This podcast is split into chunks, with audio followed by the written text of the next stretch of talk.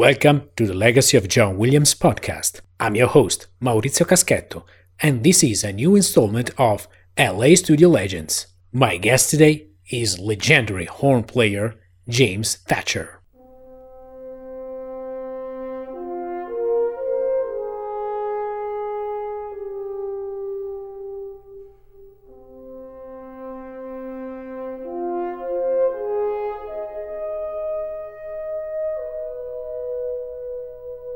James Thatcher is one of the most talented and distinguished French horn players of his generation and a true legend among Los Angeles studio musicians.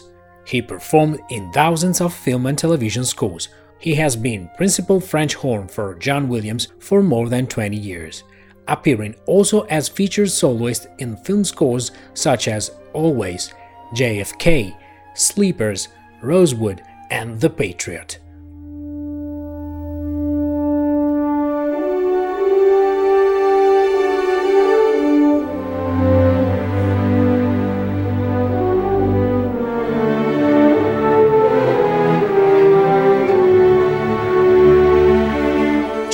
Has recorded more than 60 projects with John Williams, including many of his blockbuster scores recorded in Los Angeles, like Jurassic Park and Home Alone, but also Williams's music for the NBC News, the theme for the 1984 Olympic Games, and the 20th anniversary live concert of E.T. the Extraterrestrial.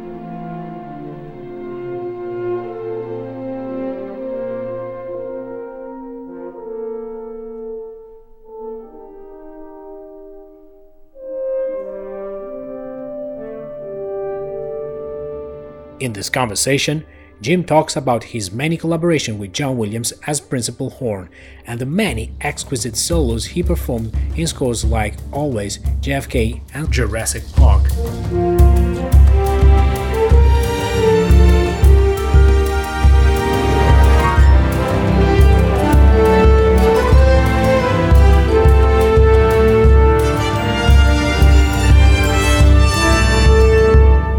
Today, I'm very, very happy to have here with me a very special guest in, for the Legacy of John Williams podcast.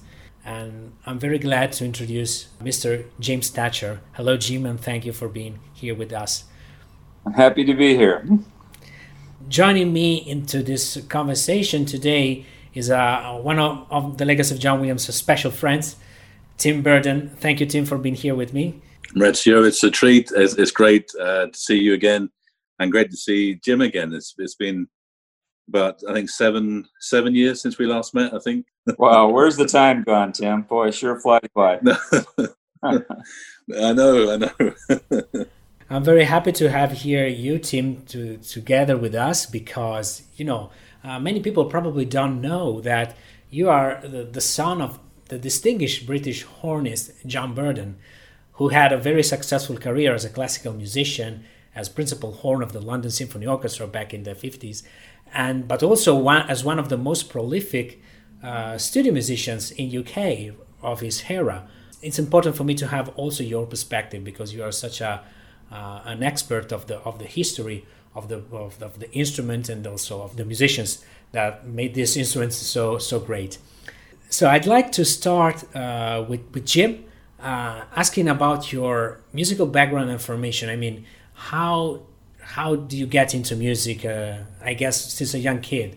Well, I started, uh, you know, when I was very young, taking piano lessons, and then I, uh, I think I played the trumpet when I was uh, maybe ten years old, and I just loved the way the French horn looked, so I took up the French horn, and I have an uncle or had an uncle who was a principal horn and conductor down in Mexico City and so when I became a teenager, uh, I went down to Mexico and studied horn with him. His name was Gerald Thatcher, and uh, studied with him and played in professional orchestras down in Mexico. And then uh, when I uh, got older, I played with the uh, Utah Symphony, the Phoenix Symphony, uh, the Los Angeles Philharmonic, um, many ballet orchestras, the Royal Ballet of Denmark, the Bolshoi Ballet, American Ballet Theater, uh, Music Center Opera, uh, on and on it went. Uh, I did all of this actually before I even started playing in the studios. So uh, for about eight years, I was a full time uh, symphonic hornist, uh, and then got into the studios. And that's a very interesting um, path or journey because it's similar to what other colleagues of yours told me in in my previous talks.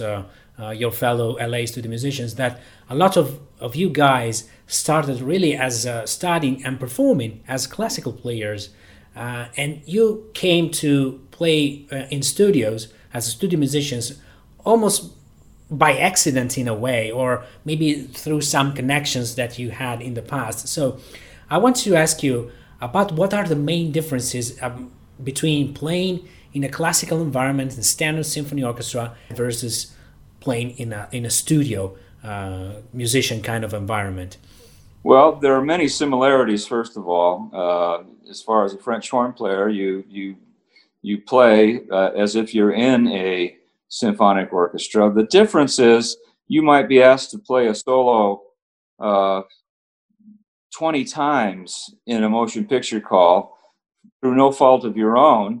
It's just that they may, well, we need to change the timing on this, or oh, the director wants the chord to go when the horse is on top of the bridge, not after the horses pass the bridge, stuff like that. And so you find yourself playing solos uh, over and over again. And, uh, and so there's a mindset there. You have to learn to be calm and, uh, and focus on playing fundamentally correctly. And, uh, and so, so you don't let this uh, pressure of performing perfectly many, many times uh, get to you.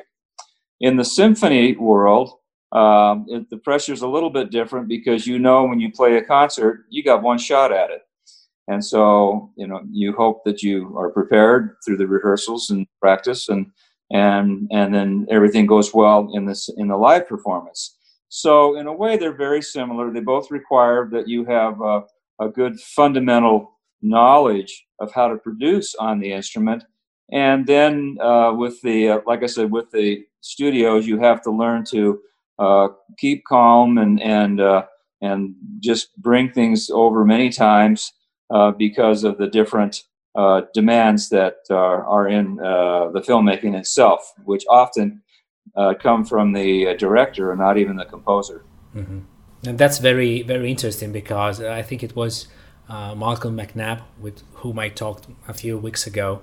Uh, that he told me that sometimes the stress is so high that uh, it means that maybe you have a, a cue you sit on a cue and maybe you then have nothing much in grades to play overall for two three four minutes but that at the fifth minute comes a very difficult solo and you have to be so focused and precise and be spot on on that so how, how much pressure there is when working in that kind of um, situation yeah that's uh, that's one of the challenges of playing in the studios um, is sometimes is staying in shape. I've been on some calls where the horns had very little to do for six or eight hours, and I'm literally sitting there feeling my lips go out of shape, but knowing that maybe the next day I might have something like the Strauss Second Horns Concerto looking at me. so after after sitting there all day, uh, if I'm lucky, I'll play in one of the orchestras that I still continue to play in, and we'll have a rehearsal that night we might do Ein Heldenleben or something. Then I, I have no problems. But if I don't have a rehearsal that night and I've been sitting in the studio all day, I know that even though I'm tired because I have been there all day, when I get home, I have to practice because I don't know what the next day is going to bring. And that's and that's a, a, very a very distinguished way of, of, of you know keeping your uh, you know your musicianship at, at a very high level.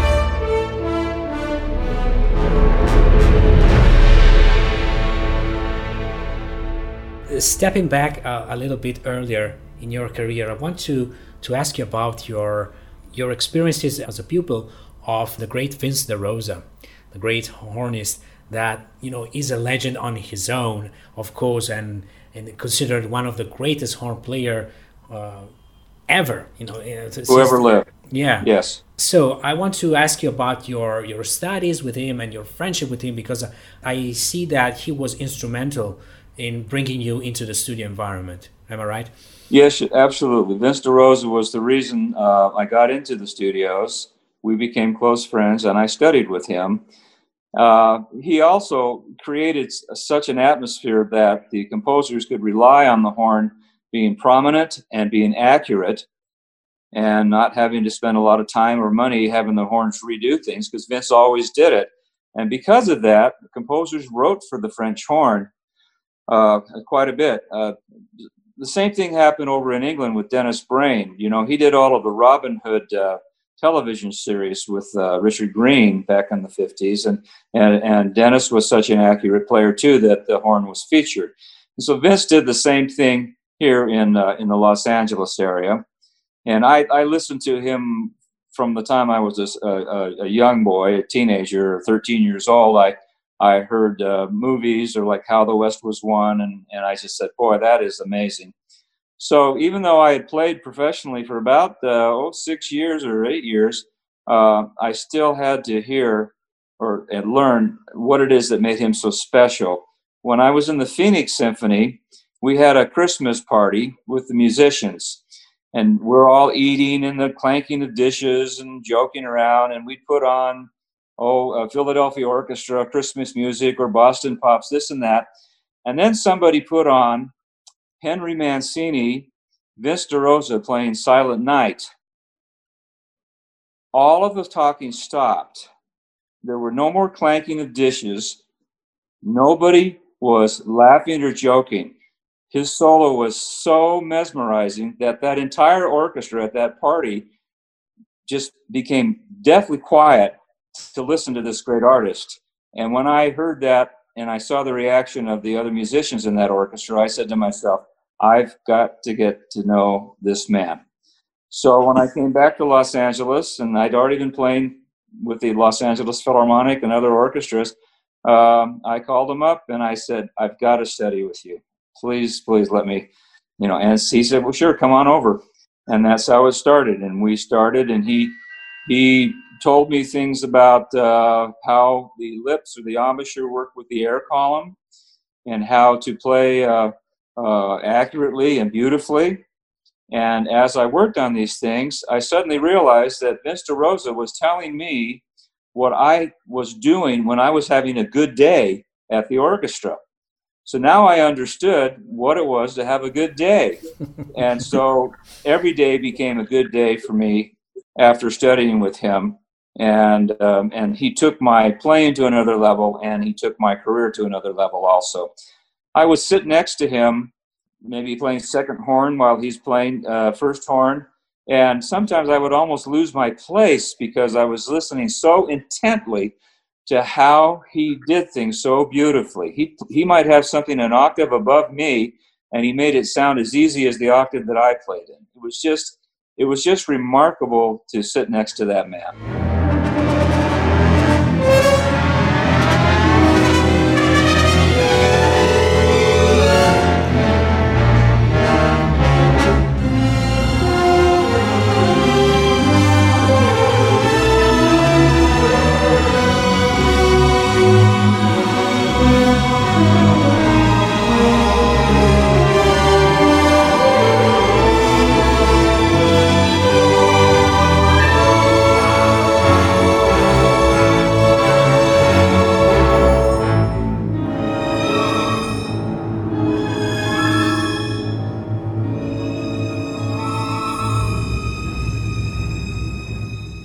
It's great to hear Mancini being mentioned there, actually, because one of my favorite solos of his, and I think Maurizio, I know you know this one too, is Days of Wine and Roses. Oh, yes.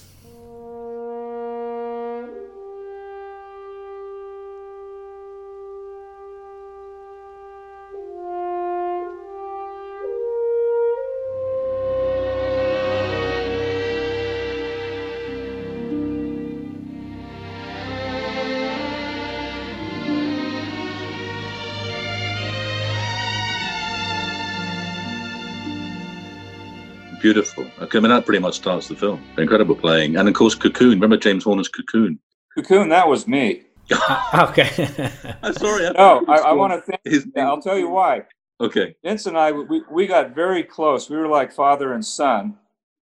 And uh, we would sit in a car after a session and just talk. It was the happiest time of my career. The, the, the most glorious times of my career when I was not playing first horn, when I was sitting next to Vince DeRosa, Richard Perissi, and, horn, and great horn players from my father's generation. And they all loved me and I loved them. Of course, then I became a, a first horn player and everything changed. But Cocoon was my big opening with James Horner. He called me up. He said, uh, "You know, I want somebody in my generation that I can spend uh, years with as my principal horn." And later on, Vince uh, talked to me. He said, "Everybody in town says that you sound like me." And I looked at Vince and I said, "You just gave me the greatest compliment I could ever ask for." So if you think if you think Cocoon was Vince DeRosa, you just gave me a great compliment, and I thank you. That's good to know because not all musicians would be that way. Yeah, well, that was all. The, the Cocoon was all me. there are some fantastic, fantastic moments in Cocoon, full of Oh, great man. lyrical horn Yeah. writing, very high. Right.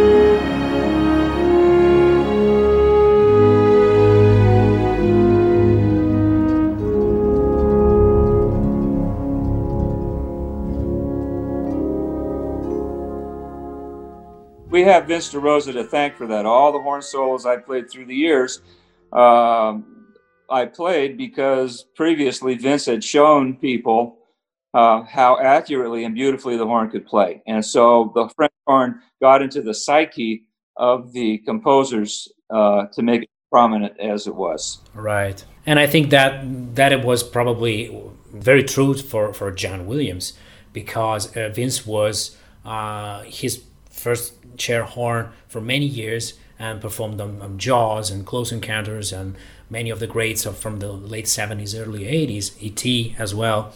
And so basically, when did you step in into John's uh, orchestra? So what was your first score with him? Not not as first chair horn, but in the section in general. Well, I played. Um, I remember the first time I played principal horn with John was when I was subbing for Vince. Vince Okay. had another job that he couldn't do, and I came. It was called The River with uh, Sissy Spacek, and I did that.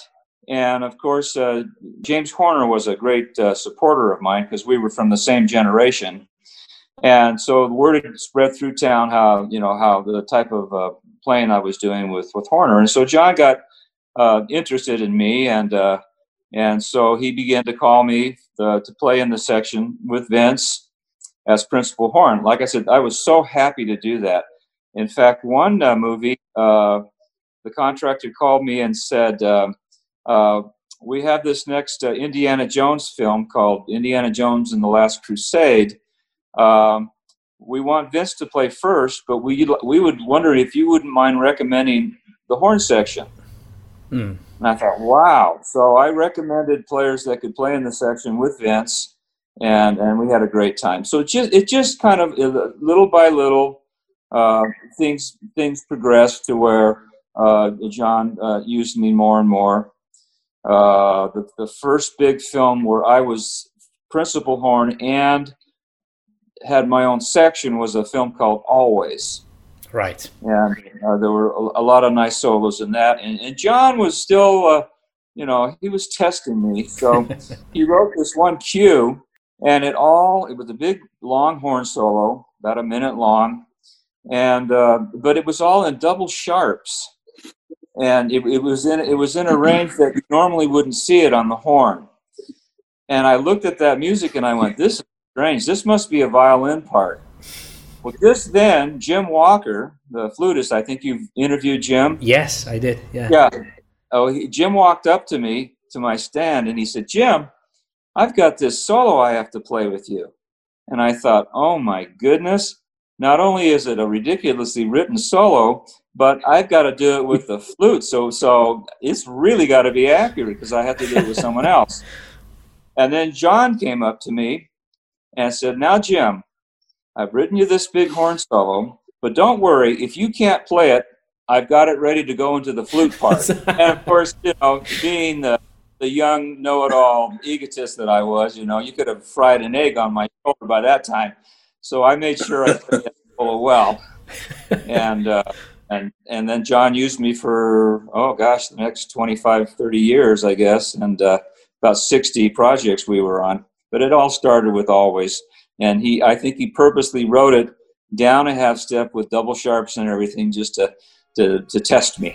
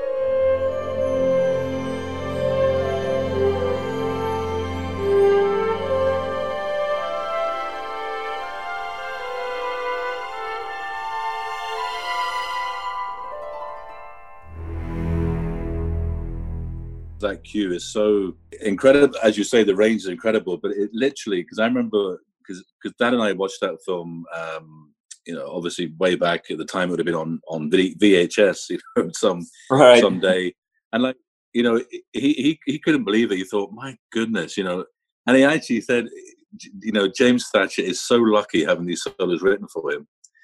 Because I mean, sadly, of course, you know the, the solo is a bit kind of truncated in the film. It was edited a bit, but on the album, it's the full. Um, and, and I think those, you know, the double sharps you're talking about, those high notes are really uh, best experienced on the album. It, it's it's quite a it's quite a moment, isn't it? I mean, it, it really was, and and I knew it was a big test. This was John was trying to determine if he wanted to have a long term relationship with me this way, because Vince at this time was, uh, you know, getting into the the retirement part of his career, and so and so John was uh, looking to move on with somebody uh, my age. He actually wrote two solos for Always, and um, the other one was equally as difficult, but they only used part of it at the very end. They, they used like one measure out of the entire solo for that.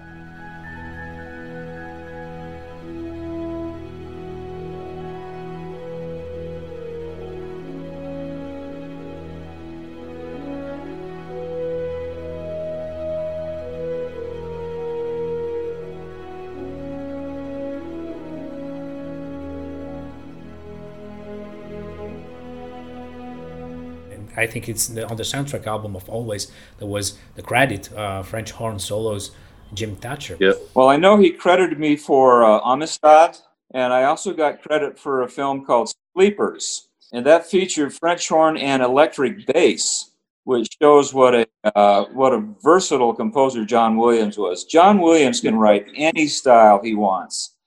We did a film called Rosewood, which uh, yeah. which he uh, steel string guitar, and Dean Parks uh, played all the the steel guitar works. It's just marvelous. And John wrote a uh, a African American spiritual, and uh, that was quite beautiful. And then he wrote a, a wonderful horn solo on, based on that tune, and he actually took the music and, and wrote at the top, "Dear Jim, an appreciation for your great art." And so I have that hanging up on my wall. Yeah. Oh, fantastic! We should get a picture yeah. of that. That's somewhere. lovely. That's lovely. Yeah, well, we could do that. Look down, Lord, wasn't it? Look down, Lord. Yes, that's right.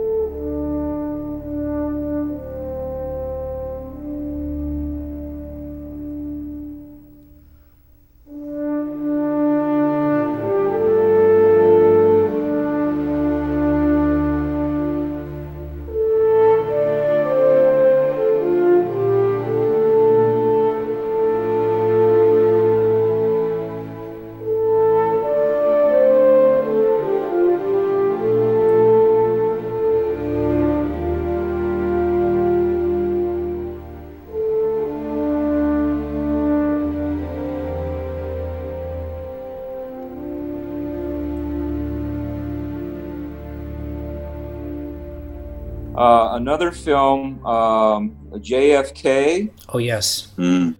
Uh, uh, it started out with uh, an a cappella horn solo for you know about a minute, and then the strings would come in. But uh, that music was written before the film had been edited. So when the film actually came out, they took that one solo that I played and cut it up and put it in different parts in the movie. So it sounds like I had a lot of solos, but actually I just had the one. Yeah, I think it was. It's one of the very uh, few exceptions in John Williams's career when he wrote music uh, before, uh, you know, seeing any footage or you know before the completed film. At, at least the bulk of the score. Then, uh, from what I know, he then returned later on when, when, the film was completed and fully edited. Then he contributed mm. some more music, uh, more as a more traditional uh, accompaniment. Right. Yes. Right. And and but the the solo that he wrote is uh, it's out there in the in the literature. You'll you'll find uh, different orchestras, Boston Pops, and others. These these players have the opportunity to play that. Uh, what was interesting is that he called me in an hour earlier than the session was normally supposed to start. So it was just myself on the horn and the strings.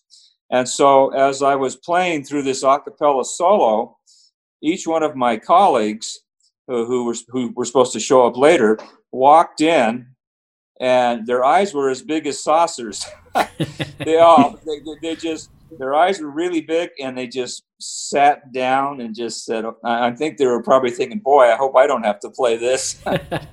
No but because there, there is there are some very high notes in that solo too. I mean when yeah. the horn goes ba ba ba ba ba it peaks the very very high it's amazing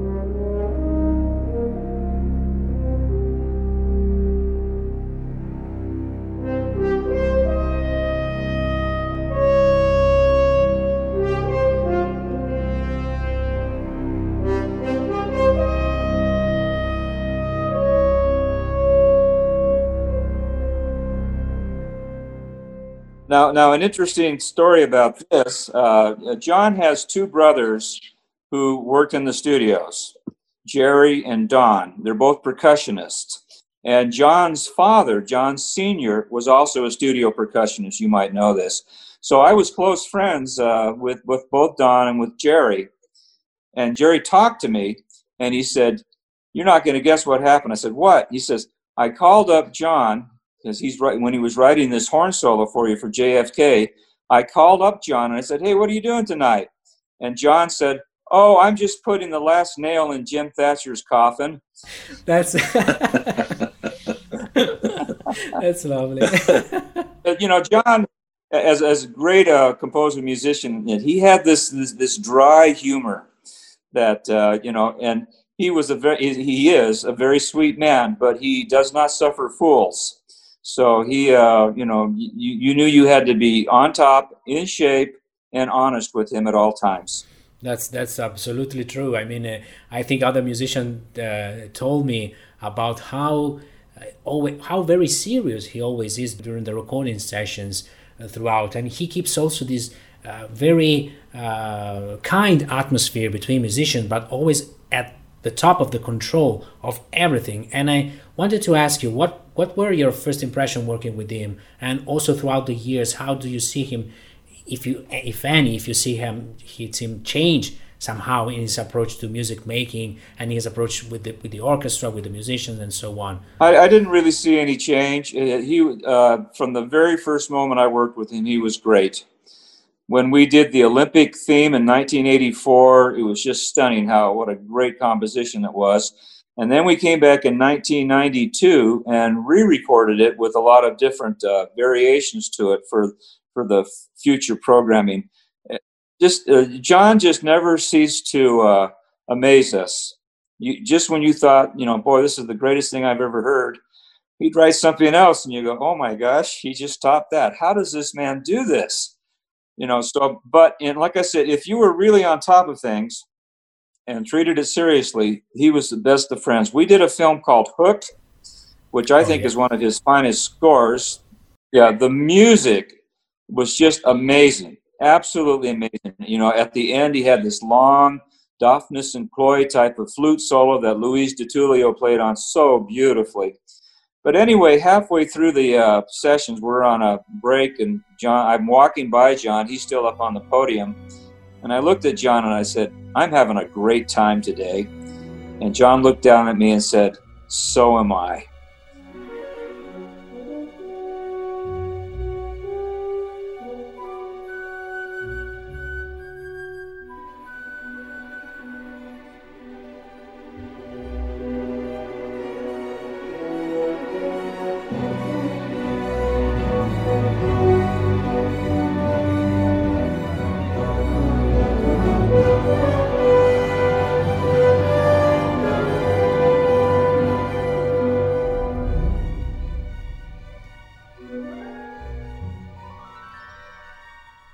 yeah it's, it's such a such a rich score. I, I was talking with actually with tim just a few days ago we were talking about this score specifically uh, how great it is uh, even though the movie probably wasn't uh, on the same level of the of the artistry of the music. But you know the music is is living his own life nowadays. But uh, i wanted to ask you about that score because i know from mm, talking with other musicians that it was also very tough on all of you because you had a lot to play. Lots of, especially the brass section and the winds overall had incredible tough parts. And you know, how, how is the feeling when you open up the book and you find that kind of you know level that you have to bring? You just you just know that when you work for John Williams, you better be in top shape. You better bring your A game and be prepared for whatever uh, he has to do. And if you're prepared, then then it works. Because not only did he write difficultly, but he wrote idiomatically too. So things things work. There's one solo in Hook where Robin Williams is getting sniffed out by some flowers and stuff, and the, there's this horn solo, very very athletic, but it's also with the flute. If you listen carefully, it's a duet. But I had 30 seconds to work on that. I, you know, I opened the page. I thought, oh wow, look at this, and and so we hadn't started yet. So for 30 seconds, I'm just cramming like crazy, and then boom, we started making takes. So you just you know you didn't have time to you know, you, you knew you had to be prepared fundamentally to play anything that he threw in front of you.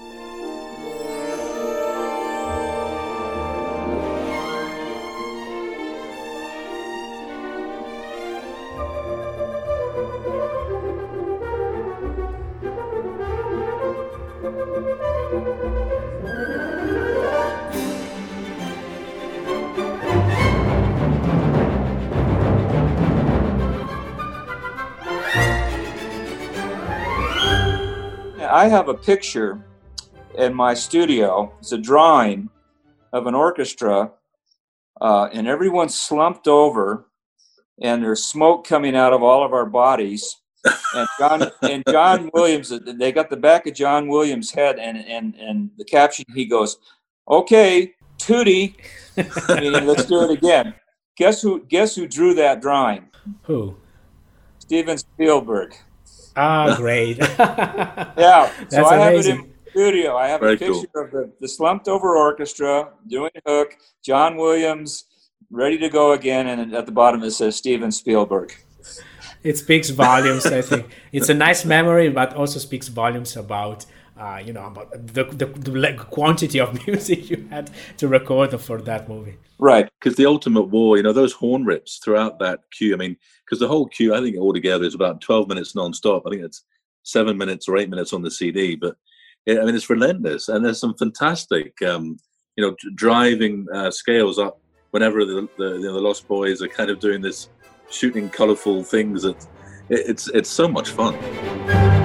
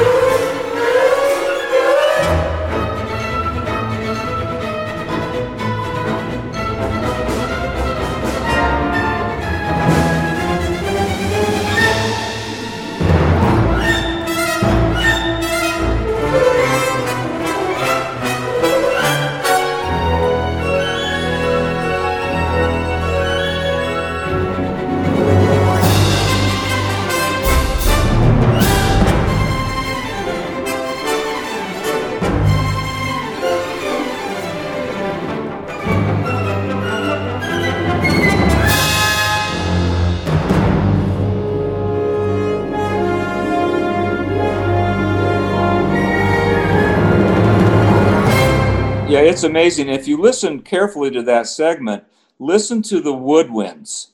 The woodwind parts are unbelievably difficult. And and they just threw it off. I mean, these musicians were, that I worked with were just fantastic. Mm. Yeah, he had a great flute section. Yeah, Louise DiTullio, Jim Walker, Jerry Rotella, his favorite players basically on, on, on the flute section. The, remember the, the richness of the big finale, whenever you have all the cellos and the horns together for the big finish. I mean, that is such a beautiful sound, and you, you can't really think of any. Well, very few movies would end that way, and, and that's where I think makes him and obviously all of your playing so unique. I mean that that richness, it's almost like a chorus. I mean, it's so perfect. John Williams is very uh, multifaceted, and he, you know, a, a, lesser composer would probably write a bunch of fanfares and add more brass and this and that, but but John Williams could do things harmonically that would be exciting. And I'm specifically thinking of a film we did called Far and Away with Tom Cruise and Nicole Kidman. And there's a section there where Cruise is trying to gain control of the horse during the Oklahoma land grab, and he finally does, and then the horse takes off, and he go and he goes to the front of the whole group. John modulated when the, when the horse took over and took the themes and everything in a different key rather than getting bigger, he changed keys and it worked un, it worked beautifully. Just it just showed it was pure genius as far as I'm concerned.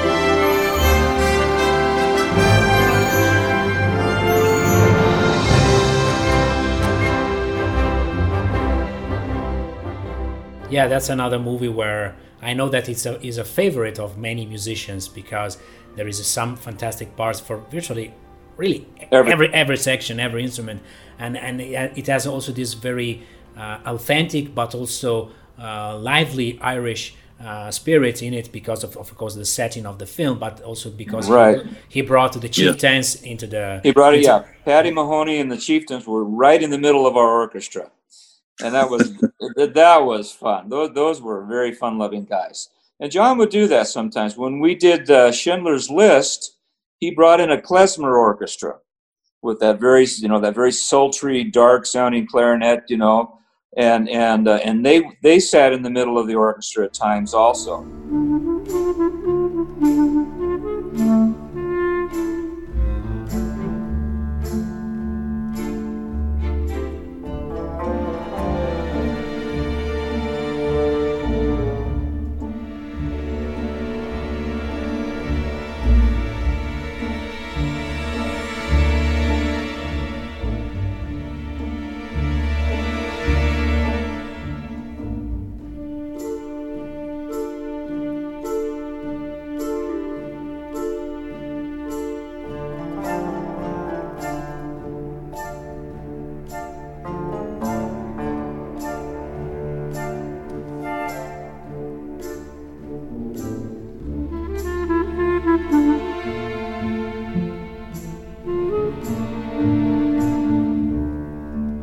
John was great with uh, collaborating uh, with us and other musicians throughout the world. We did a film called Seven Years in Tibet, and he featured Yo-Yo Ma on, on the on the cello. And uh, Yo-Yo, he wrote this, you know, ridiculous, out of the range, long obligato type cello part, and Yo-Yo absolutely nailed it. His pitch, everything, was just remarkable. And I went up to him to Yo-Yo and I said, "Your pitch is just amazing." And he was so nice. He go, "Hey, thanks, man. I really, you know, he he just he treated me like a colleague and not like you know he's Yo-Yo Ma and this is some studio horn player. Was, and, and that's the, that's the other great thing about working with John and with musicians around the world is we all have this kind of a family uh, feeling towards each other. It was really great. Yeah, and the thing that you uh, specifically said about the uh, he writing idiomatically for the instrument. I mean, one one thing I noticed is not just that he's very uh, knowledgeable about writing amazing uh, solo parts, but also how to treat the horn as a section.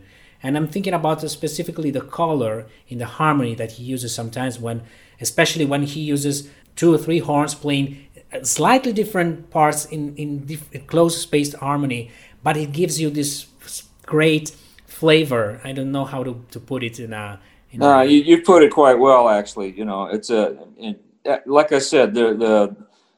The, as far as I'm concerned, the man showed no weakness. Sometimes people would say, "Oh, this sounds like John Williams," yeah, and I just say to myself, "No, you don't know. John Williams can sound like anybody or anything, and he can sound like John Williams." You know, he's just a, a, re- a remarkable musician.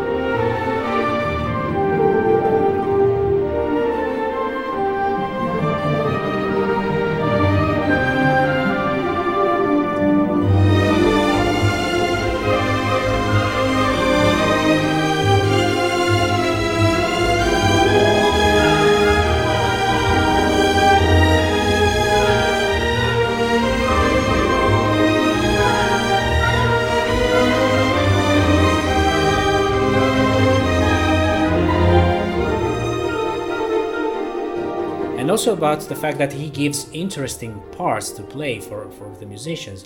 You know, especially in the horn, I'm thinking about uh, you know the, the flying theme from ET. Of course, it's this big, beautiful uh, strings section that carries the theme, and you have the horn underneath playing that pop, pop, pop, pop rhythmic figures. But it's very, I guess, interesting to play. It's not just accompaniment. It worked, yeah. Now, the man who did all the work on ET was Vince DeRosa. That's that's uh, some of Vince's solos at their very best. Uh, about 20 years after ET came out, that was 1984. And in 2004, we actually did a concert of ET to a live audience, like an opera, and John came out and conducted us. And so I'm I'm just really kind of nervous. I go, oh my gosh, I have to do ET live and I'm going to be comparing myself with my great teacher. But it went really well. It went so well. We were so on top of things that they actually made another CD out of that in the 20th anniversary. So you can listen to ET done with a studio orchestra in 84, or you can listen to ET done with a live orchestra in 2004.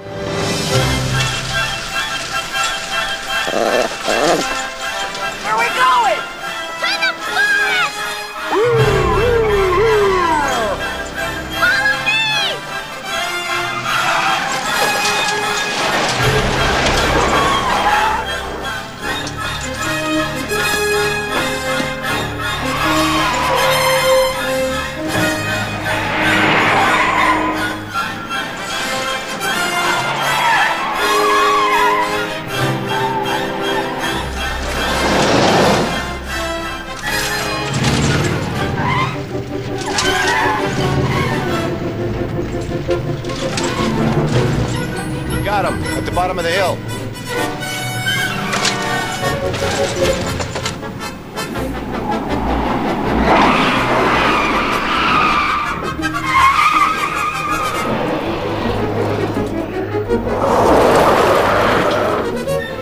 This is Unit 302. We've cut the kids off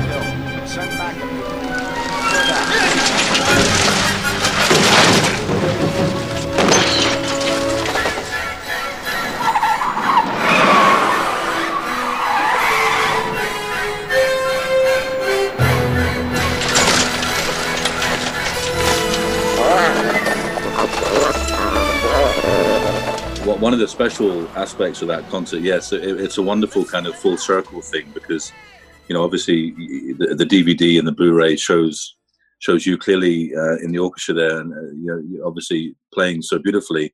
But um, I love how you know at the end, and Spielberg, you know, has this kind of um, affectionate joke with the orchestra and with the audience that we're going to do some live end credits. You know, so you guys, you guys are literally playing whenever all the guys come on stage. It was a lovely touch, lovely touch. It must have been a thrill.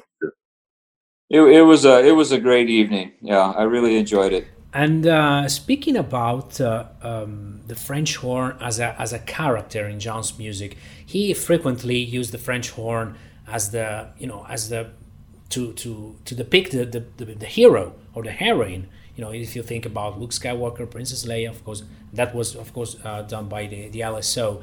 But uh, how would you describe John's approach to writing for the instrument? You know, have you had you have you had any experiences with talking with him about you know how he ap- approached intonation or phrasing or things like that? Because I know that you also performed with him his horn concerto once, right? Right. We did that. Uh, we we did a West Coast premiere of his horn concerto. Um, yeah, uh, the thing about John is uh, you, you better make sure your pitch is good. Obviously, you need to be accurate, but pitch needs to be there. Uh, the rhythm needs to be good also. But style, uh, there was a little give and take there. For example, the horn solo in JFK, I sat down and played it in a way that was kind of militaristic. And after I got done playing it, John came up and said, You know, Jim, I'm, I'm hearing this solo a little more lyrically played than than militaristically. But I liked what you did militaristically. So could you combine those two? What what how you felt about it and and how I'm feeling about it?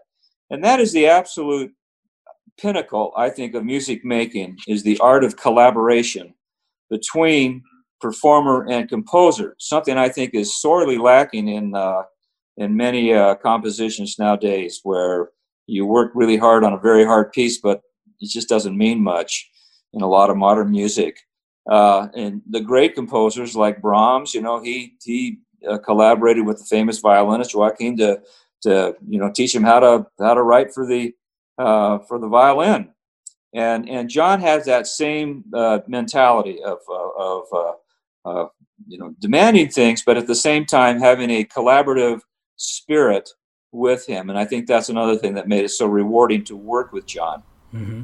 And I think also he likes to you know to give leeway to the to the performers in the sense that I think it was Dan Higgins, the fabulous uh, saxophone player who did the solos on "Catch Me If You Can," that said that once John talking with I think it was they were recording probably the source music for Schindler's List, and he told Dan to perform. You know, he told him, Don, can you sound a little bit more antique? You know, and he just saying that word it's something that he gives to you. And of course you can do whatever you want with that word but it probably opens you a, a, a landscape of, of you know also of imagination i think in a way. And you see in that way john was telling the performer in this case dan how he respected him you know he could say play it more antique or or to me he said play it i, I want it uh, more lyrically done than militaristically. And, and John is really telling you that uh, he had confidence that you could pull that off and do that. And that was so great. I was sitting behind Dan Higgins when we did the main title to Catch Me If You Can. Dan Higgins sight read. You, you know that that big jazz solo there. It's not just yeah. uh, for for, uh, for uh, alto sax. It was also for vibraphone. And Alan Estes, great percussionist, was sitting in the back playing the same notes that John had written for Dan Higgins. But Higgins, being the kind of the jazz musician that he is, oh, consummate musician, Dan can do anything, but he never uncrossed his legs when he sight read it. and he never uncrossed his legs when they recorded it and it was it was one of the few times where I saw John Williams kind of get out of character a little bit as as Dan was just knocking this solo off as if he'd worked on it for a year. John's mouth began to open, you know, in amazement as Dan was playing it. It was, just, it was fantastic. Yeah, it's such a lovely score. Yes, it's a full of you know there, there are some incredible moments. Also, you know, some that that big uh, end credit piece where he goes with this beautiful uh, odd metered piece that is very very fantastic with a full uh, brass yeah. section. It's that kind of um, that that rhythmic, that jazz rhythm, which is kind of inherent in his blood. Is I love how it comes. You know, it comes across often during those cues. Right. Uh, you know, it really nailed the sound.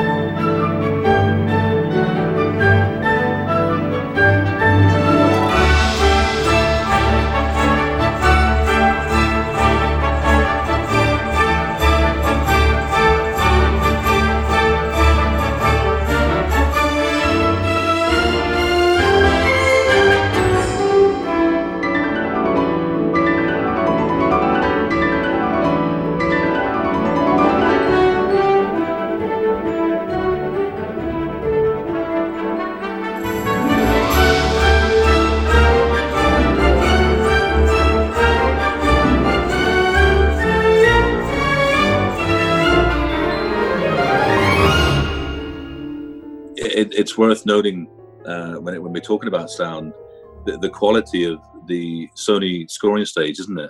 Because I, I, think sometimes, you know, whenever you hear certain stages and recording studios, the, the, the resonance, I think, lends itself well to, to your playing. Would you agree with that? Oh yes, the, the the room makes a big big difference in how we play, and and Sony, which we used to call MGM, uh, was uh, one of our favorite stages to play on. 20th Century Fox was very good also. And I understand that uh, years ago there was a studio that was even better on uh, called Goldwyn Studio. It was on Third Street in Hollywood, and they closed it down, turned it into something else. But my colleagues from uh, uh, my father's generation used to speak very, very warmly about the Goldwyn Studio being such a great place. And you can hear uh, the quality of that in a movie called The Best Years of Our Lives, written mm. by Hugo Friedhofer. I think it was 1946, and it was done in Goldwyn Studio. Just fantastic music, beautiful, beautiful yeah, music. Yeah. Oh, I'm, I'm, a, I'm a huge Friedhofer fan. I just think he's amazing.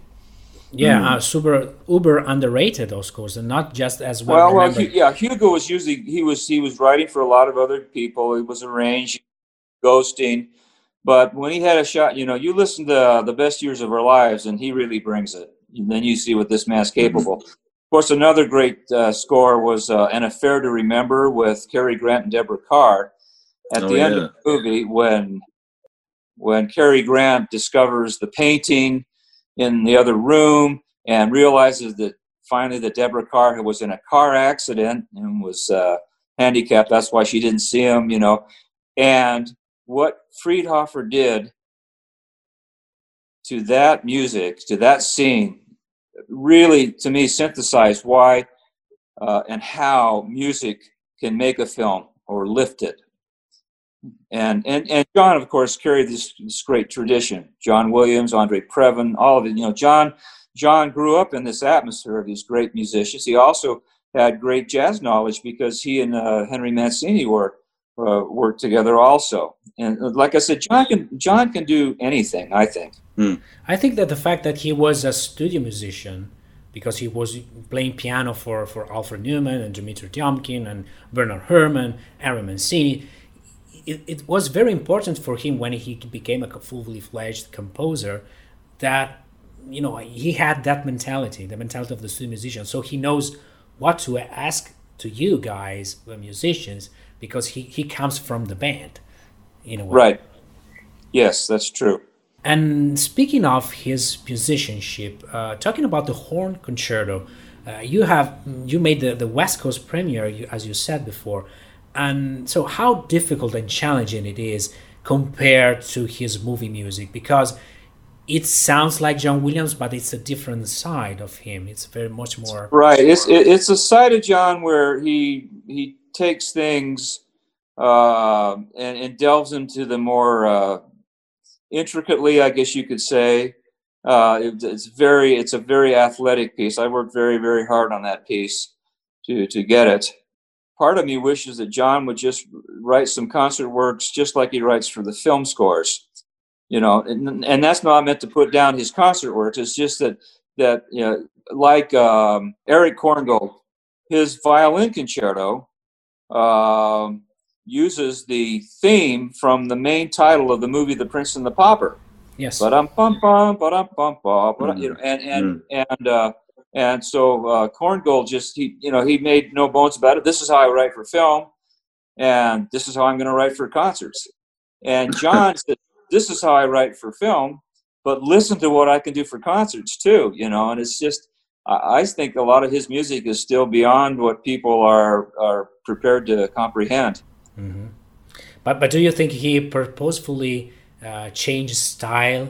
Uh, it's it's it's more complicated at times, and uh, part of me wishes he would have just stepped back and said, "I'm John Williams.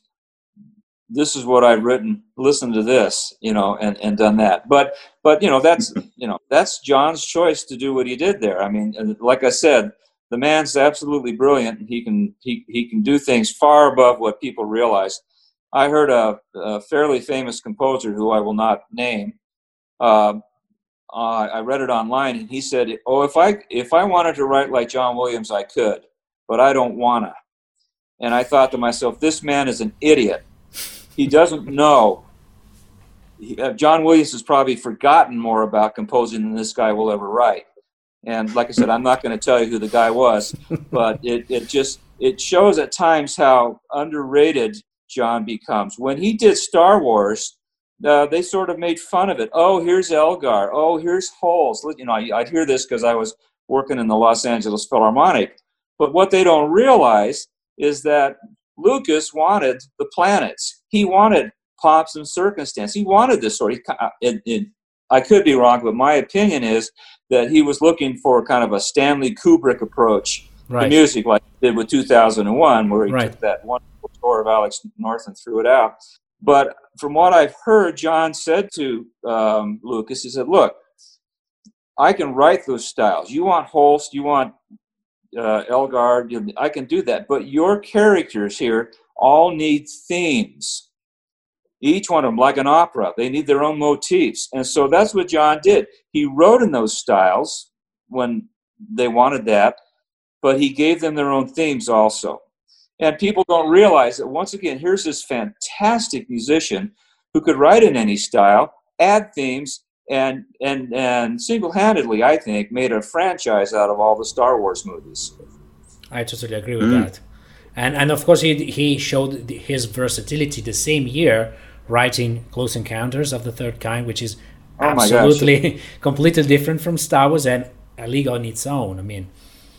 Mm. In Close Encounters, it was very interesting that at the very end he took the theme "When You Wish Upon a Star," which was written by a great composer, a man named Leigh Harline, who is one of many great composers that no one knows about because they were just so busy writing for television and B movies uh, and things like that. But my colleagues, uh, my father's age horn players, they used to say, "Oh, this Leigh Harline, man, he's a great writer."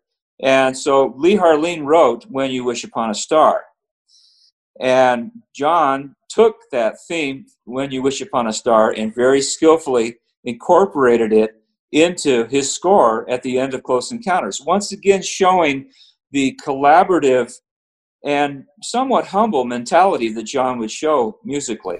Mm-hmm. Yeah, absolutely. Mm. Very true. You know, there's an iconic album which um, Zubin Mehta did with the Los Angeles Phil uh, in 77 or 78. Did, did you play on that, um, Jim? Yes, I was in the section on that. My, my very dear friend Bill Lane, uh, William Lane, played uh, the horn solos on that. He was principal horn of the Los Angeles Philharmonic at that time. And Bill and I are still close friends. Uh, but yeah, that was uh, that was Bill Lane doing the horn solos, and I and I was fortunate to be uh, playing in the Los Angeles Philharmonic at the time and played in the section there.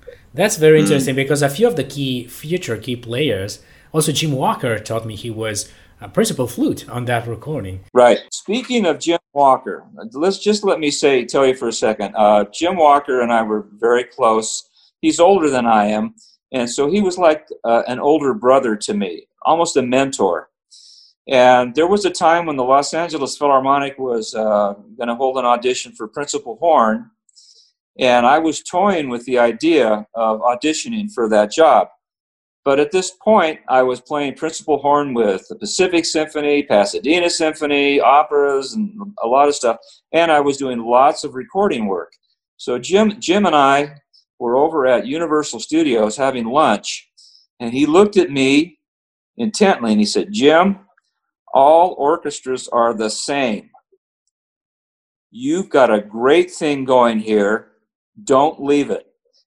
And so, because of Jim Walker, I have him to thank for staying in the studios and then going on to do all the solo stuff.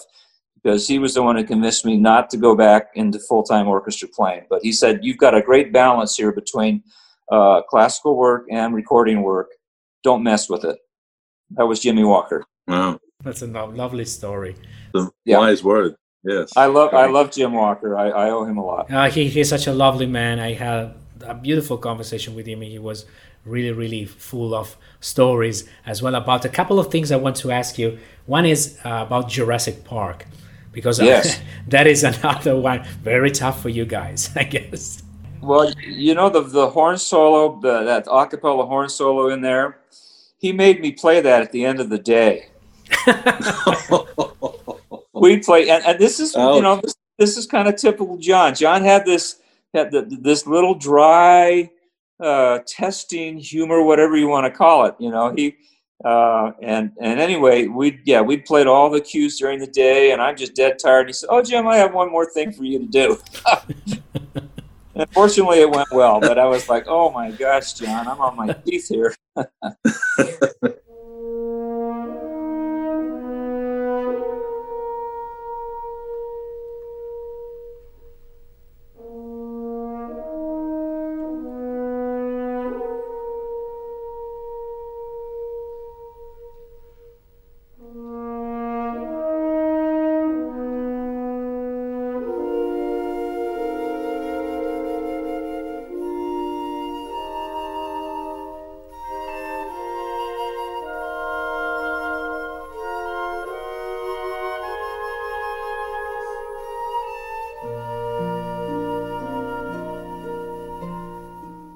look at the movie, the role of the music is of course on the same level of Jaws or other classics. I mean, in the sense that the Right. music carries so much of the weight of, of, of the drama and the excitement. You know, if you leave, you put the music out, the movie feels dead in a way, even though it's spectacular with great uh, effects and so on. But it, it lacks the soul.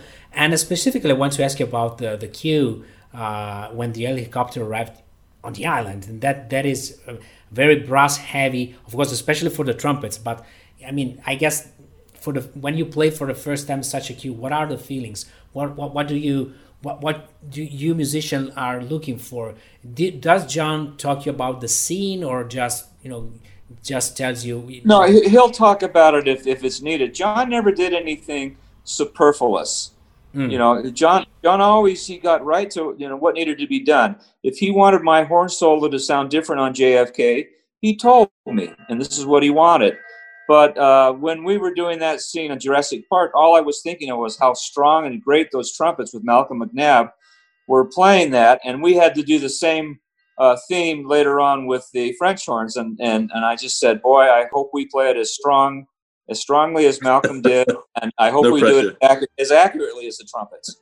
So that was more of just a self-preservation. Boy, I hope we get this thing as good as those guys did.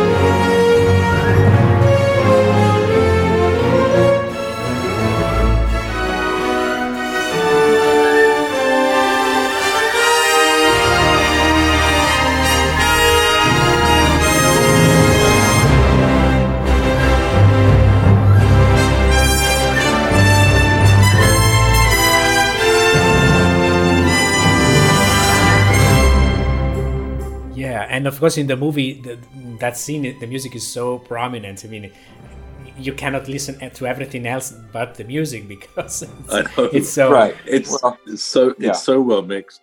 At, at that time, I was a cinema manager, and we used to get complaints from customers because it was one of these first DTS films. We used to get complaints because they couldn't hear what the dialogue was and everything. But of course, the music was fantastically pronounced. And at, at the end of that journey to the island cue, there's this great kind of it's whenever the jeeps are going to the actual you know museum center, and it, it sounds like I think it's six six horns together with strings. You know, da-da-da, da-da-da, da-da-da-da-da. uh, the, the, the And it- kind of military Think of it- march. uh, um, yeah.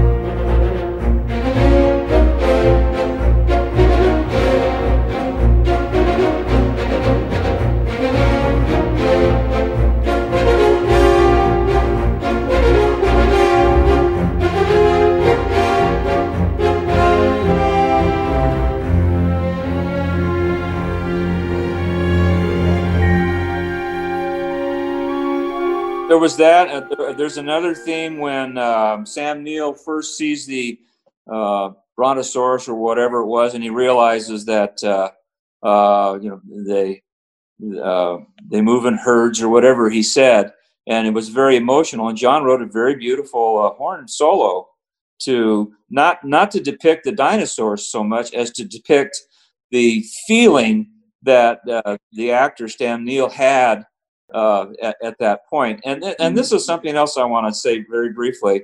I think that the greatest music John Williams ever wrote, no one ever hears. And what I mean by that is there's episodic stuff that he writes that he it, it is so skillful the way he pulls the audience into the scene and completes that scene and they don't even realize what it was. They don't realize it was John's music that did that. I'm thinking specifically of a movie called Sleepers. At the end of the movie, when everyone did, they all get together in in a uh, they you know they won the court case and now they're all together in, in a restaurant. And John wrote just some magnificent music for that little restaurant theme, and just you know and culminated the film as it were too.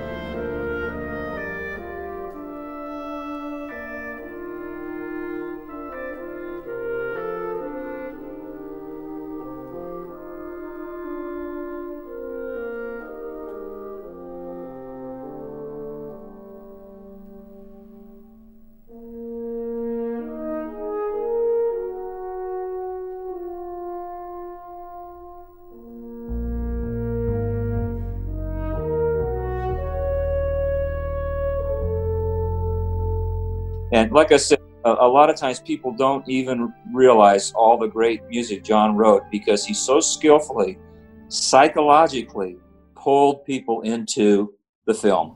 Yes. And that, that movie, Sleepers, I know that is one of Tim's favorite scores by John, mainly mm-hmm. because of your playing, Jim. You know your beautiful solos mm. you had oh, together. Thank you. thank you very much. Together with the great uh, LA Phil flutist uh, Janet Ferguson, you had. Yeah, Janet Ferguson played on that, and uh, Neil Stubenhaus played the uh, electric bass, and that's interesting. He he featured electric bass with French horn, and it fit. It fit the film. You know, John.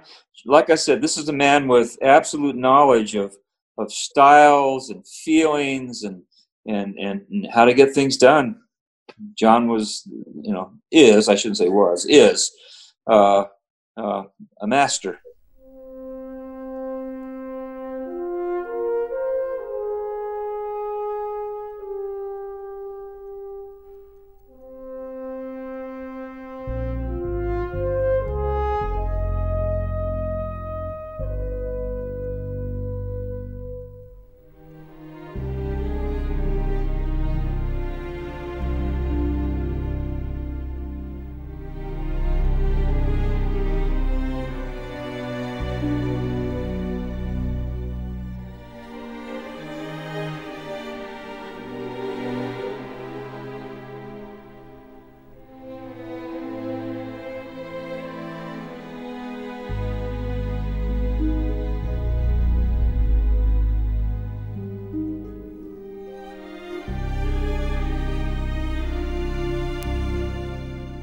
Uh, with, with John's writing, it's like kind of the, the, the, heart of, of the movie. You know, you're playing the heart of Hell's Kitchen, and and that scene you just mentioned there, uh, incredible hot note you have. Uh, sorry, high note you have. You know, cue. Yeah, there's one scene there where Robert De Niro is walking out of the church, uh, agonizing uh, what he was going to do with when when he was called to testify in court, and, and John wrote a beautiful, beautiful horn solo depicting uh, the pathos and, and the, the conflict that was in uh, De Niro.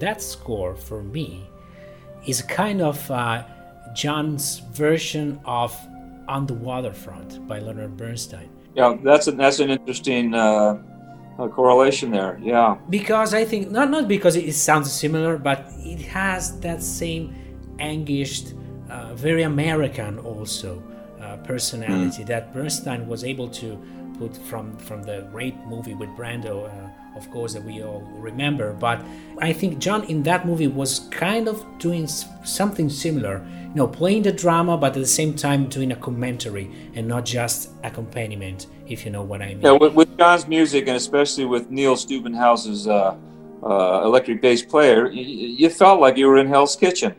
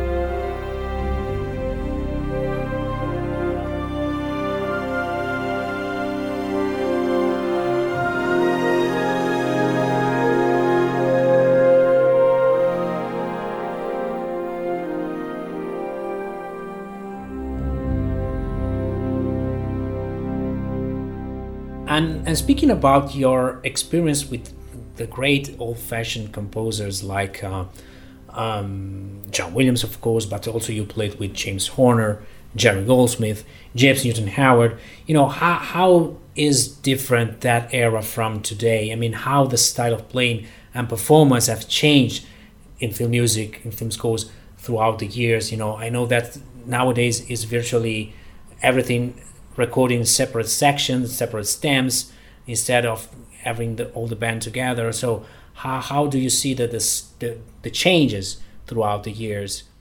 Well, since you brought this up, uh, I guess we have to deal with it. I feel like we are in a dark age because the art of collaboration is not there right now. Most horn parts are in sections, section this, section that, and there's there's very little uh, uh, collaboration between soloists and and, uh, and participating individualistically in the film. And uh, I, you know, I just it's uh, it's been very. I, I'm glad. Let me put it this way: I'm glad I'm at this point of my career and that I lived through the tail end of a golden era of fantastic composers, fantastic players. There's a oboe player, his name was Gordon Pope, and he had the most beautiful, fragile sound on that oboe. And I'm, I'm talking about films from the 1950s. And every time, every time I hear that sound, I go, that's got to be Gordon Pope and there are many musicians like that you know and we all feel like we were in a way actors in the film it's just that we were supplying the, the musical psych- psychology to the film and I, I, I don't feel that anymore uh, there are exceptions every now and then but uh, in fact i'm working with a wonderful composer his name is walter murphy and he writes in the old style oh, yeah. you know uh, very high high quality stuff this uh, you know American Dad. yes. yeah. But but Walter is another genius of of that era. He's about my age, and and so uh, it's so refreshing to go into a studio and and we we have a great time. We laugh, we joke, and then we sit down and we play. And Walter's very demanding, but at the same time, he's very approachable, and that to me, uh, I miss that. Mm-hmm. But that's that's what I had with John Williams, with Jerry Goldsmith, Newton Howard. You, you just named mm-hmm. some of not only people I worked with, but some of my dearest friends. Last night, my wife and I were watching a film called Forever Young with Jerry Goldsmith. Beautiful music. Air Force One, Jerry Goldsmith. Jerry Goldsmith, he can make you cry. He mm-hmm. writes that way. And Jerry, and Jer- there's another one like John. He came from this era where where these these men were so good in their craft that they could write all kinds of styles. Jerry wrote all kinds of styles. We did a film called Sleeping with the Enemy, and he used a theme which sounded very close to the second movement of the Rachmaninoff's uh, Second Symphony. Da da da da da da da da. You know, and we all went Rachmaninoff, and Jerry said, "All right, guys, shut up." but but Jerry was good about. It. I mean, Jerry, there was another wonderful, wonderful man. He was like a father to me, also.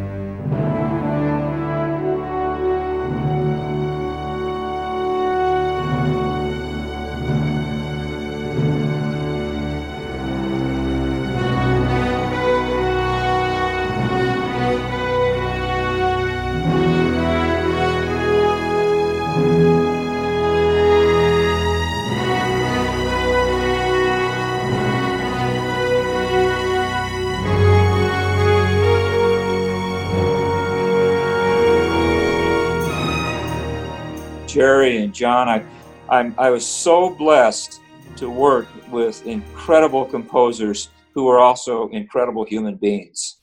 That's uh, yeah. something that, that keeps going throughout all these conversation I'm having with you, with you musicians. And one of the reasons I'm doing this is not just to, of course, to celebrate uh, John Williams and his incredible artistry, but also to put the spotlight about what his music means to you musicians and how much he was uh, instrumental. Excuse me, the play on words, but instrumental in in giving you to many of you uh, great opportunities or great moments to to shine, and of course being part of movie history because he knows very well how much uh, important is uh, a great playing in a scene as you were saying before you know he he reads the psychology of the character he reads the the the sense of the drama but he knows how much that beautiful playing contributes to the emotions of us audience and we were doing a we were doing a film called lions to lambs with robert redford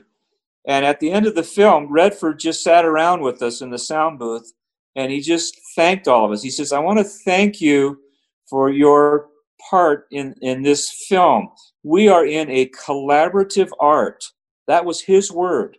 And so, and that's what made Robert Redford, or makes him such a great filmmaker, is he understands also that we are all collaborating in, in bringing this great uh, uh, bit of artistic um, information to the world. Yeah, and of course, also uh, it's important to to acknowledge the fact that uh, a lot of the playing you you you do usually is especially for for someone like John Williams is very you know top level is the same level of you finding in the greatest orchestra around the world i mean i was listening to another score recently uh, it's not one of the most famous from john but i think it's beautiful and it's called the patriot uh, the mel gibson movie and there are some mm. incredible parts. I was very privileged to play on that also, and and in fact, that was done in 2000, and, and at that point, I thought I was at the peak of my uh, abilities, and so I'm very proud of that movie. I listened to the horn solos on, and I go, yeah, that's that that's what I was trying to do, and John gave me a chance to do it.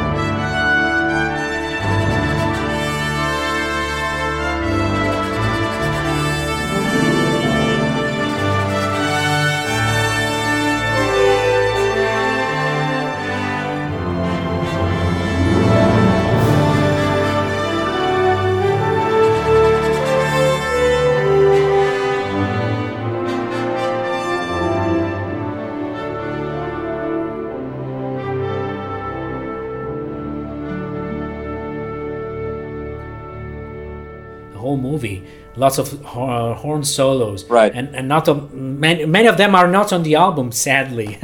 No. Yeah that's the sad part about soundtracks. You can't get everything.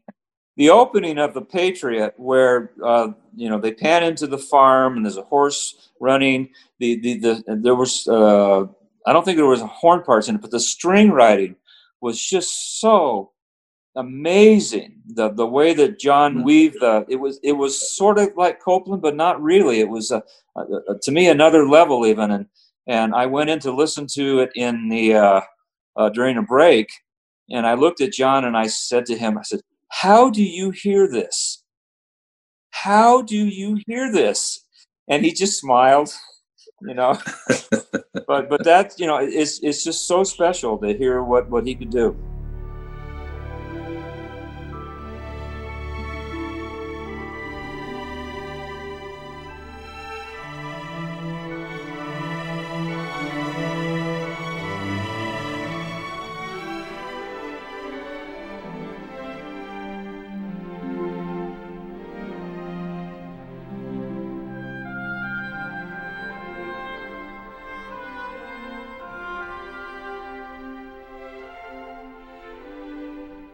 It's, I'm glad. I'm glad it's really worth mentioning that opening credits to the Patriot um, or the Patriot because uh, the, the, directors. Uh, I don't know. I think maybe it was purposeful, but whenever the uh, whenever John Williams' the screen credit comes on, you know the, the theme kicks in. It's it's very nicely done, and, and that and that track title, Jim, um, where the solos are, are, just phenomenal, is uh, Anne and Gabriel. Um, that's the, that's the track. Uh, that's the track. I mean, obviously, as Maurizio says, there's lots of solos throughout the theme. But yeah, Annie Gabriel, there's I think it's about a constant minute or two minutes of just ph- phenomenal horn solos. It's, it's outstanding. Thank you. I'm, I'm glad you like it.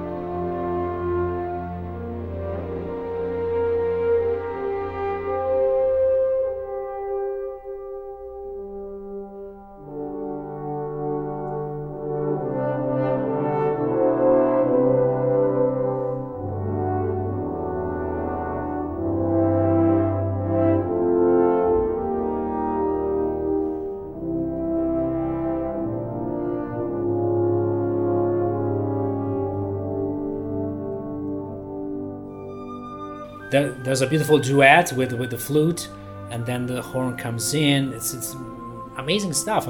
Yeah, it's just it's just amazing stuff. Uh, you you were talking about uh, concert uh, composers and I mean uh, conductors and stuff. We did a film with James Horner called The Rocketeer, Oh, which yes. had lots and lots of very busy music. One of my true favorites. I mean. Oh, is it? Well, great. Yeah. Well, you know, uh, you know who was on one of the, who who attended one of the sessions? Who? Seiji Ozawa, Really? conductor of the Boston Symphony, Wow. and he showed up. Uh, we'd already we'd already recorded it, and I I just happened to be there, so you're hearing this firsthand. Ozawa was was with his assistant, and they played back. Uh, I think it was the Flying Circus cue, where you know Oh, the my. Rocketeer for the first time Mm. and we they finished playing the cue and ozawa didn't say a word but you know what he did he walked out of the sound booth and he walked through the orchestra. Nobody was there. We were on lunch break but he looked and he just slowly walked and just looked and to see it was almost like i felt like he felt like it was he was in a a, a sacred place. Mm, And I thought this- yeah. this is so cool. One of the most famous conductors in the world is is paying uh, homage and uh, and respect to to what Mr. Horner did that day. Wow. Yeah, and and I think uh, Ozawa was is good good friend with John Williams back to his, their collaboration in Boston. Right? Yes, they are. Yeah.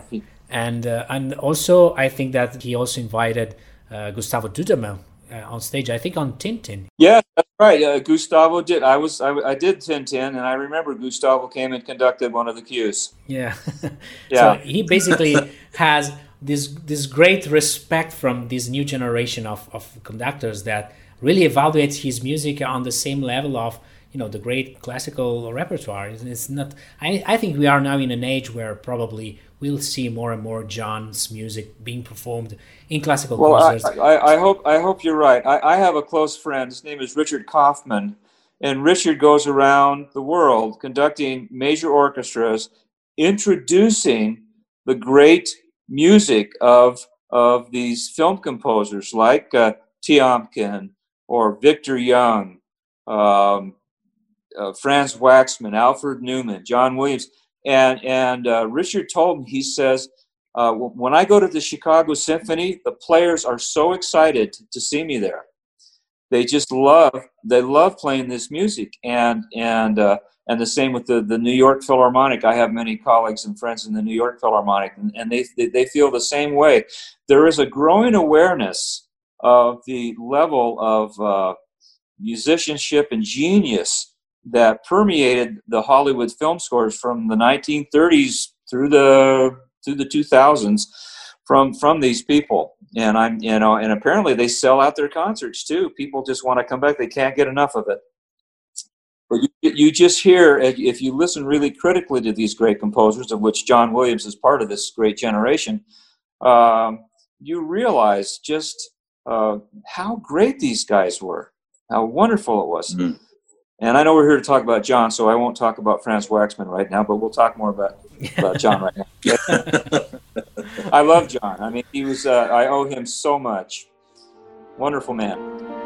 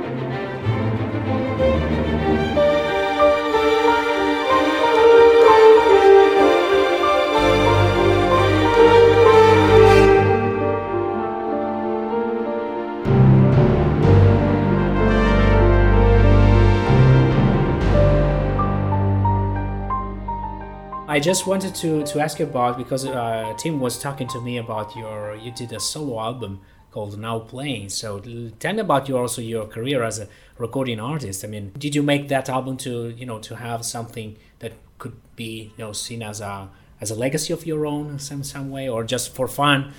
I was doing a master class at Wichita State University, and the um, head of the music department, I think his name was Greg Smith, if I'm not mistaken, was a horn player, and a very good horn player.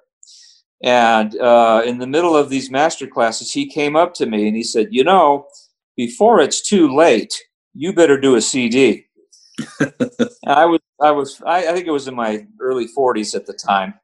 And I thought, and he said, And if you come back here, we'll supply the sound engineer and the, all the facilities where you can record it. So I said, okay, uh, let's right. try right now. So I went over to the uh, sound engineer into their studio and recorded four etudes by a composer named Vern Reynolds, which is very, very uh, athletic type of etudes. And, and I, I recorded those four that afternoon and I heard the playbacks. And, and this guy's name is Phil Wiens I was the sound engineer, and he sound to me he sounded as good as the as the great engineers in Hollywood. And so I said, okay, I'm coming back, and and we'll do the CD, and that's how that came about. The because the Brahms on that CD is a great recording.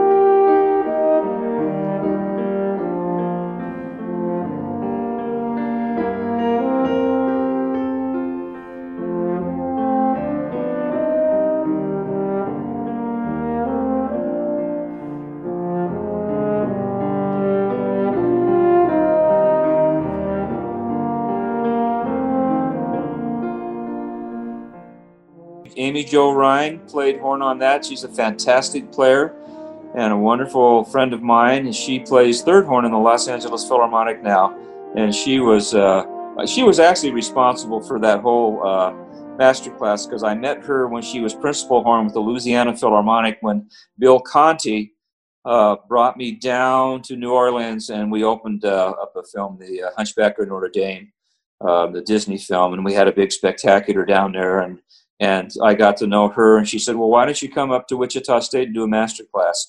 So I went up there, and then the head of their department said, "Well, why don't you do a CD?" I said, "Well, okay." So that's how that came about. is that on the same album that you also did uh, the Strauss Concerto, or is it that? Is no, the no, Strauss Second Horn Concerto, uh, which is out there. That was done completely differently. Um, we did it at Todd AO Studios. It was recorded by um, Sean Murphy, fantastic recording engineer. And what we did, we just came in on a day that we were not filming. So we like I think it might have been a Tuesday. We filmed all day Monday, and we came back in on Tuesday, and and from start to finish, cold turkey, uh, we recorded the Strauss Second Horn Concerto in three and a half hours. Wow! and then the next day, and then the next day we were back at Todd AO Studio again, uh, completing the uh, working on the film. So that was just sort of a uh, a secondary thought. You know, well, let's you know we got a day off, we got the studio. Sean said, "Come on in, let's do it." And so uh, you know, so, some beautiful, beautiful work. Michael Donovan on bassoon, Malcolm played trumpet, uh, uh, Tom Boyd on oboe. It's, I'm, I'm very, very proud of the ability to highlight my film musicians in a classical venue like that.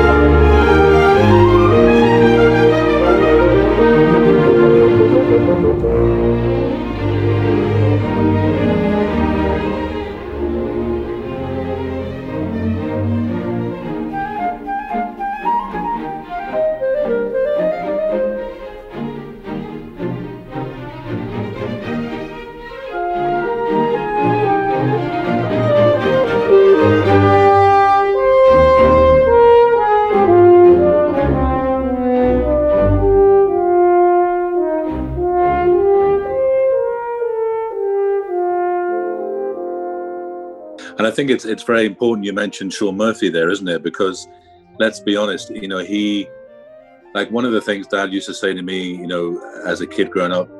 Sadly, obviously, recording uh, progressing uh, has advanced when it comes to the French horn, but you know, he would always hate whenever the, the sound of recording engineer would stick a kind of mic in the bell, and of course, it, it creates this horrible kind of dry sound. You know, right? yeah, that, fantastic solo. Yeah, this is this is something we had to deal with uh, when I was in uh, in that era.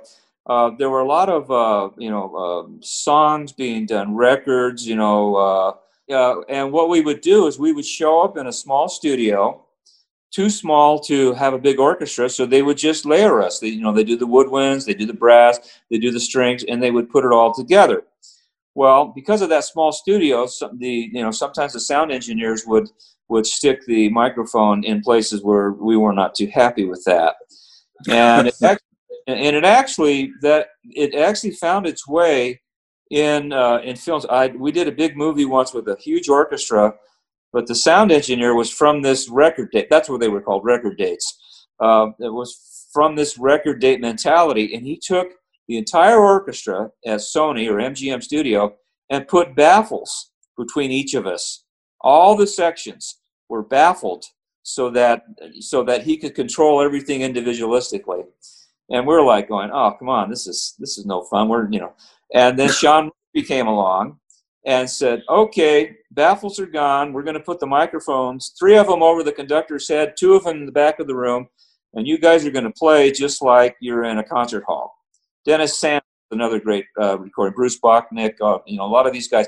They had they, and so they brought back this uh, idea that you play like you're in an orchestra, and we were we were so grateful. The film I'm thinking of was called Empire of the Sun with John Williams, and Vince Rosa played first. I played in the section, and uh, and Sean Murphy recorded the orchestra in a uh, classical fashion, and it changed everything. Yeah, and there's also chorus, uh, a big choir. also a chorus. Yeah. yeah. Yes. It's beautiful. Yeah. We had a great chorus in a film called Artificial Intelligence. Oh yes. Uh, uh, yeah. Paul Salamunovich, I think his name was, and the LA Master Chorale. And we were at the place called Royce Hall at UCLA. The orchestra sat in the stage, and the chorus was up in the balcony. And John had had everyone uh, play at the same time, play and sing at the same time. And that's another thing about John. He did not like to use uh, the the click track too often. John was of the school where he liked to uh, actually conduct it and have us, you know, really pay attention and put it together. Yes, he likes to mm. conduct in uh, you know free free time, as you say in, in technical right. terms. And also James Horner was another one that he was known for doing these very long cues doing well when we when we did the rocketeer with james horner we would play six seven minute long cues with no intercuts wow so it was like it was like direct disc and we really concentrated a lot in in in, in the rocketeer because we knew that uh, uh, they, they didn't want to go back six minutes earlier and redo the whole thing again, you know. yeah. Well, well, later on, James figured out he needed to do some intercutting, so it, it got a little easier as, as, as years went on. But yeah, uh, I, I, did a film called uh, a mini series called "The North and the South" about the American Civil War with Bill Conti. Oh, wow! And, and uh, iconic horn solos. Well, yeah, and that was uh, Vince and Rich Perissi, but I just happened to be you know, called to, to, to be the the substitute first horn player for those guys in this particular day because they were on other projects. And I'm sitting there, and there's this big horn solo with a 53 measure rest in front of it. and I said to myself, "Oh boy, this is now this is I've had my trial with John Williams. This is going to be my trial with Bill Conti. I better play that." And fortunately, and it, and it started on a very high note, but fortunately, I played it. I didn't miss it, and uh, you know, and then Bill and I went on to do a lot of projects together also.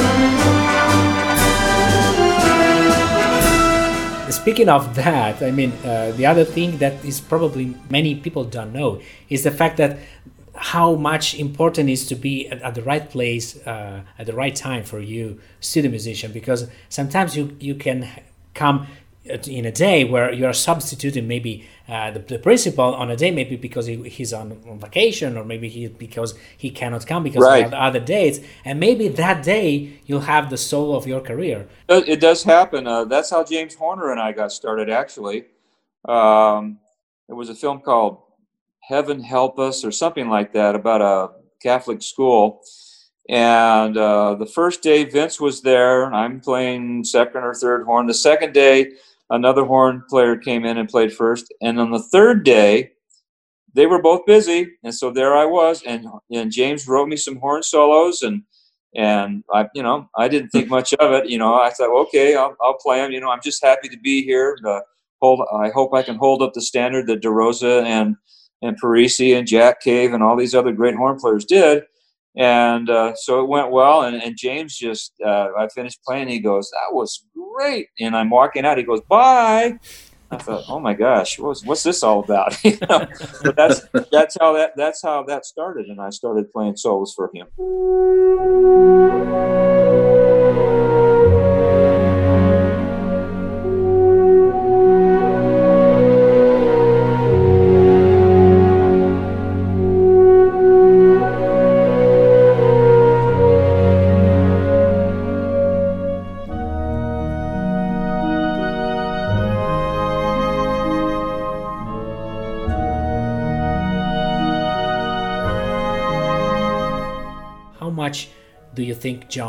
Uh, music will live in the future, and uh, how much uh, he contributed to the to the horn repertoire overall, according to you? Well, well, like I said, John, uh, we owe so much to John. Uh, John and uh, Vince DeRosa. Bill Hinshaw was another great horn player who played principal horn on the movie called The Cowboys uh, a great, great horn player. He was principal horn of Warner Brothers Studio. But John, you know, uh, uh, John Williams and James Horner, these guys saved our industry, I think. because uh, they they kept this tradition of great movie making going in an era where people were kind of trying to push it aside i think and and and finally now now they're doing all the the striping and stuff and it's just you don't have a chance to really uh, even redeem yourself in fact jim walker once said uh, i hope he'll forgive me for hope i'm saying this right he said uh, you know when i decided to leave the studios it was because there were four or five people in the sound booth all judging me and i knew that everyone was going to have a different opinion and he said i don't need this anymore and so that's why why he left. You know, and, and so that we're we're not we're not dealing with the one on one like we used to. Uh, you know, hopefully it'll come back though. Maybe the new generation of composer will will look at this and and and look back and say, hey, you know, I gotta I gotta think of you know work with the players more. In fact, I was giving a uh, demonstration at a ASCAP uh, a, a workshop, and at the end, all these composers came up to me, young guys, and they said, "Do you have any words for us, Mr. Thatcher?" And I said, "The best thing you can do is tell your players what you don't like that they just did, because when you do that, you're telling that player that you have confidence that they can fix it, that they can either change the style or whatever, and, and get the job done right." And those composers looked at me like I had carrots coming out of my ears. And I thought to myself, oh, this is sad. That, you know, these guys don't understand the art of collaborating with players. And I just told them, you, if you tell a player what, what you're not happy with, that, that means you're telling them that you have confidence that they can they can use their musicianship to change it or to to make it so they will be happy with and, and a lot of times that's what the great composers do. John you know john might say something jim you know this we need to tune this or we need to do this or whatever. And and, and you always give me a shot at, uh, at making things right uh, and that's uh, that, that's very i think that's being lost right now there's kind of this mentality of well okay that wasn't right uh, who else are we going to get next week you know and hopefully, hopefully we'll mature about this. And I think it may be happening. I, am hoping that people will look at the past, listen to the great writing, the great playing, and uh, and and move forward with today's technology. Mm-hmm. Yeah, absolutely. I totally agree with you. And uh, and Tim, what do you think will be John's legacy specifically uh, when we're talking about the the horn as an instrument in the repertoire as a, you know as bringing so much to the forefront in the in the you know in the collective memory i think because so many of his yeah. horn solos are tied to in, in, our you know not just fans or admirers of his music but also overall the, the overall audience no but this is it and and i think as with you know we whenever we think of john's musicality and he we we know he always knows what to say and often you know the, the French horn is is su- such that seminal voice you know the seminal voice whether it be you know in some of his earlier scores uh, you know we, we all know even some of the you know Fitzwilly or How to Steal a Million there, there's always there's always something special for the French horn. I mean you, you can tell he loves the instrument he, he knows uh, what to write for it and and obviously with you know the likes of Jim and and the, the many players who've um, managed to elevate his music to such such a great extent uh, have obviously so much to, to, to thank John Williams for. But it's it's not just I, I, don't think it's not just what he writes; it's how he writes. Do you know what I mean? Yes. You yes. Know, we, we know uh, it's exactly it's, it's how he writes and, and, knowing exactly where, like spotting a film so so beautifully. You know. Yeah, it's it's called genius. yes. Yeah, it, really is. is. You know, it's it's it's that untouchable, intangible uh, occurrence that just makes everything right.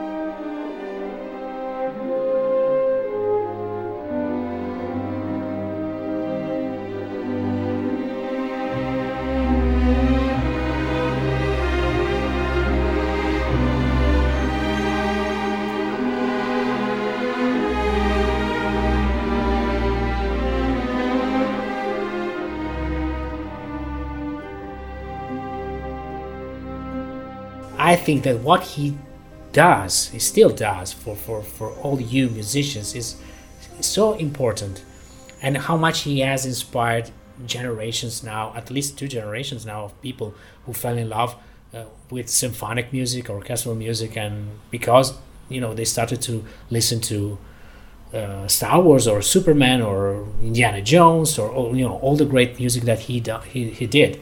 Yeah, Yeah. Like you you must have a lot of pupils, Jim, that, that have often said, uh, you know, they've been inspired to play the French horn because they've heard you. I'm sure you get that a lot.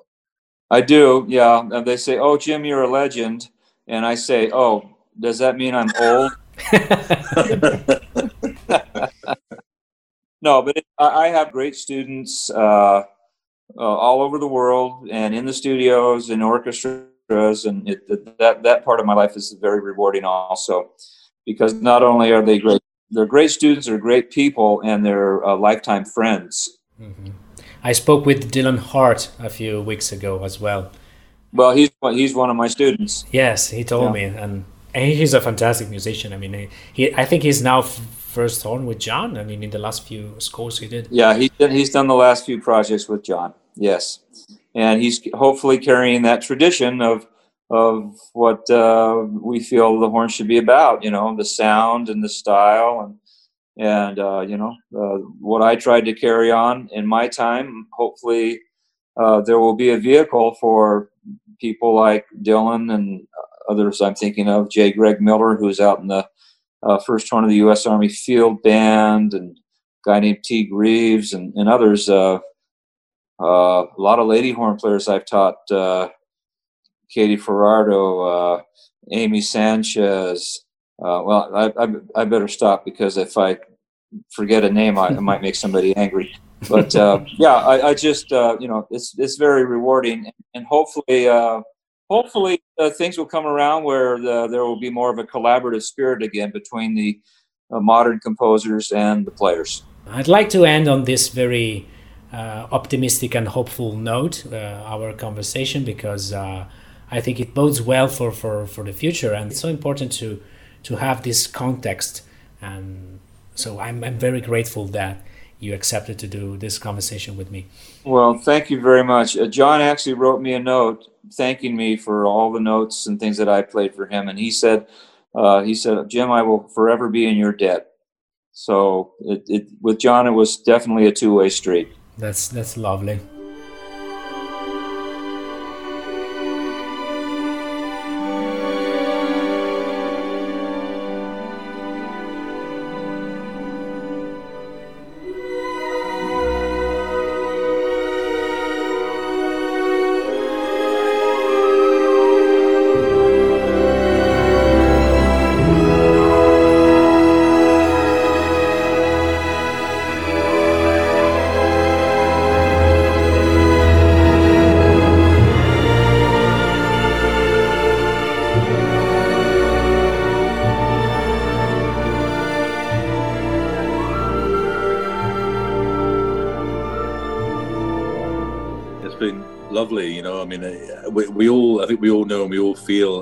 Contribution of the French horn to the, the art of film scoring, uh, well, and, and, and of course, to, just to music in general.